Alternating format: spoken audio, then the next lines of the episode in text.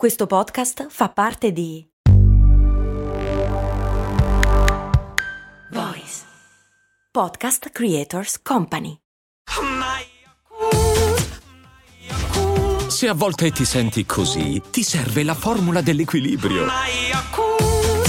Yakult Balance, venti miliardi di probiotici L C S più la vitamina D per ossa e muscoli. Cose Molto Umane è principalmente un podcast, vuol dire che lo ascoltate su Spreaker, su Spotify, su iTunes, su Google Podcast e su tutte le piattaforme di podcast del mondo. Ed è sponsorizzata dai patron, quelli che su patreon punto com slash Cose Molto Umane ogni mese finanziano con una piccola quota la trasmissione e ne sono gli sponsor. Cose Molto Umane è anche su YouTube e se lo stai guardando in questo momento, beh, schiaccia il tasto iscriviti qua sotto. Ricordati che puoi ascoltare Cose Molto Umane senza per forza doverlo guardare e ti risparmi la mia faccia. Cose molto, cose molto, cose molto umane.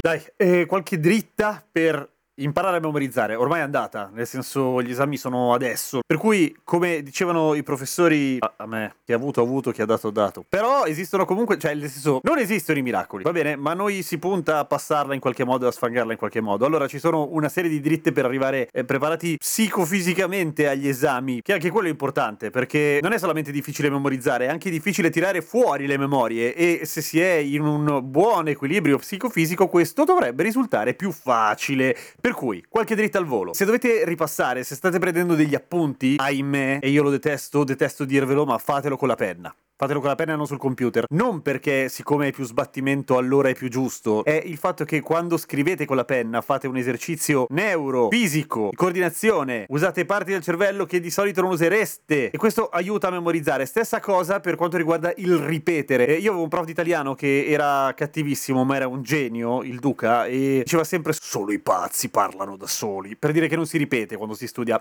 Non è vero. A parte che lo studio, il, il metodo di studio è una cosa estremamente personale. E di solito ci vogliono più di cinque anni di liceo, se non sei veramente fico, per riuscire a capire qual è il modo migliore per farlo. Io ci ho messo molto di più, quasi tutta l'università, ma comunque, quindi non esiste il metodo, esistono delle dritte, appunto, e quello di ripetere ad alta voce può aiutare, a, a molte persone le aiuta, a me aiuta, perché anche lì fai lavorare parti del cervello che di solito non, non lavorerebbero, cioè stai processando del materiale che hai imparato, lo stai facendo, lo stai verbalizzando, per cui lo fai rimbalzare da un'altra parte. La sto dicendo molto facile, eh? Però insomma, consolidi i dati che già hai, sia scrivendo che parlando ad alta voce. Acronimi. Quando ci sono formule o serie di nomi, infilate di nomi che non assomigliano assolutamente a nulla, ma sono una serie, appunto, fate gli acronimi. Prendete le iniziali e cercate di inventarvi delle frasi che abbiano l'iniziale in comune, delle frasi che siano più divertenti. Come si fa, come quando fuori piove con le carte, no? Fuori, quadri, fiori, picche. Che bravo.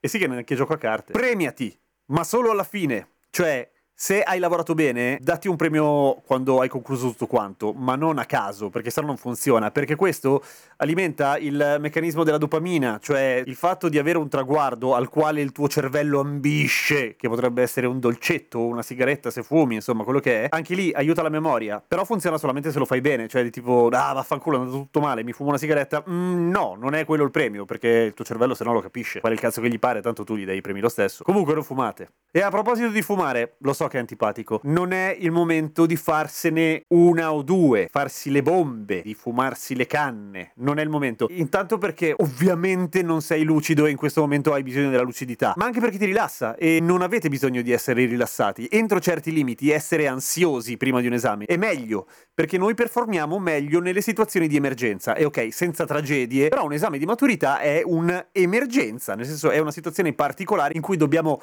performare molto più del solito e quindi è giusto che siamo in una situazione in cui non siamo del tutto tranquilli, perché ci sono una marea di neurotrasmettitori, ormoni eccetera che evidentemente modificano l'equilibrio biochimico del nostro corpo quando siamo nervosi e tesi, ma uno in particolare, il cortisolo, l'ormone dello stress, anche lui aiuta a fissare la memoria. Sono sicuro che quando avete ricevuto una notizia di merda vi ricordate perfettamente dove eravate, che fosse al telefono, che l'abbiate ricevuta di persona via messaggio, quando vi ha lasciato la ragazza, ve lo ricordate? Ricordate, o ragazzo, il vostro amore, quello che è. Ecco, stessa cosa, lo stress oggi, in questi giorni, aiuta. Motivo per cui non rifugitelo, non coltivatelo, non fumatevi le bombe. Se siete di quelli ansiosi, ma tanto tanto ansiosi, che non spiccicate parola prima di andare a parlare con la commissione, ok, lì non coltivatelo, non fatevi comunque una canna perché sarebbe una pessima figura, perché si sente l'odore, lo dico anche da prof, vi sgamiamo sempre. Al massimo facciamo finta di niente, però la matura non si può far finta di niente, ok? Un metodo che funziona di brutto per imparare, anche se sembra stupido. Partite dai test e rispondete ai test anche se non avete ancora finito di studiare, anche se la materia non la sapete ancora bene, perché quando ragionate su una risposta, non sparando a caso ovviamente, che non serve a una minchia, è perché quando provate a ragionare su una risposta è come se faceste un solco, create lo slot per quella risposta. Se la date sbagliata non importa, poi quando correggete la risposta giusta ve la ricorderete molto di più. Perché? Perché siamo fatti così, è un processo che si chiama hyper correction in inglese, cioè crei lo spazio e poi lo sostituisci. La spiegazione ve la do al volo oggi perché chi se ne frega, oggi abbiamo fretta, dobbiamo imparare delle cose. Una delle teorie è che l'imbarazzo di dare una brutta risposta, la pressione sociale del dare una risposta sbagliata, a non ripetere la figura di merda ti aiuta. Non credo, perché funziona anche quando sei da solo. È il motivo per cui di solito per quasi tutti è più facile imparare l'esame della patente rispetto all'esame di storia. Non è più facile l'esame della patente, anzi è una rottura di coglioni per certi aspetti, ma tutti partiamo dai libri dei test perché siamo sicuri di riuscire a ragionare o di sapere già qualcosa. È vero, qualcosa lo sappiamo già, ma il motivo per cui tu te lo ricordi bene poi è perché ti eserciti molto più di quanto studi, ne sono sicuro. Poi, se poi studia con gli altri, studia con gli amici e cerca di trovarteli più o meno del tuo livello, un pochino di più. Nel senso, se studi solamente col primo della classe e tu sei messo male, ti scoraggerai tantissimo probabilmente a, se- a vedere come per lui è facile tutto quanto e tu sei ancora nella merda. Ma non crogiolarti nel malcomune mezzo gaudio, consiglio, cioè parliamoci chiaro, se sei una pippa e ti metti a studiare con gli altri che sono al tuo livello, non progredisci, perché sarà più facile trovare delle scuse per cui è tutto molto difficile e non ce la potete fare e amen, andrà come andrà. No! Cazzo, cerca di lottare fino alla fine. Fatti aiutare da qualcuno che è più bravo di te, se non sei bravo. Se sei bravo già, aiuta qualcuno che è più pippa di te. Non far lo stronzo. Cose da fare prima di studiare? Mangia qualcosa. Soprattutto meglio se è zuccherato, meglio se è frutta. Il glucosio e l'insulina sono due sostanze che sono estremamente legate nel nostro cervello al consolidamento della memoria, cioè a passare dalla memoria a breve termine alla memoria a lungo termine. Non vuol dire che se studi malissimo qualcosa e prima ti sei fatto un gelato, allora quella cosa ti rimane. Non è magia. Però può aiutare, ok? Allo stesso modo, stai idratato, non si riesce a pensare bene se non sei idratato e te lo dice uno che deve mettersi la sveglia per bere l'acqua perché si dimentica. Male, fa male e al di là di questo non ragioni bene. E soprattutto...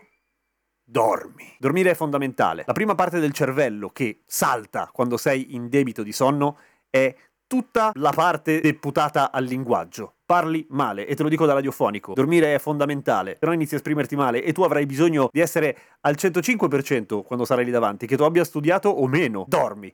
Molto meglio, tra l'altro, la formula studiare, dormire, studiare, piuttosto che studiare, studiare, dormire. Mi spiego. In vari test fatti, la gente che studia, poi va a nanna e poi magari studia il giorno dopo, si ricorda molto di più di quelli che studiano tutto il giorno cannone e poi vanno a dormire. Meglio fare la pausa nanna, per cui studi il pomeriggio e studi la mattina dopo. Dopodiché...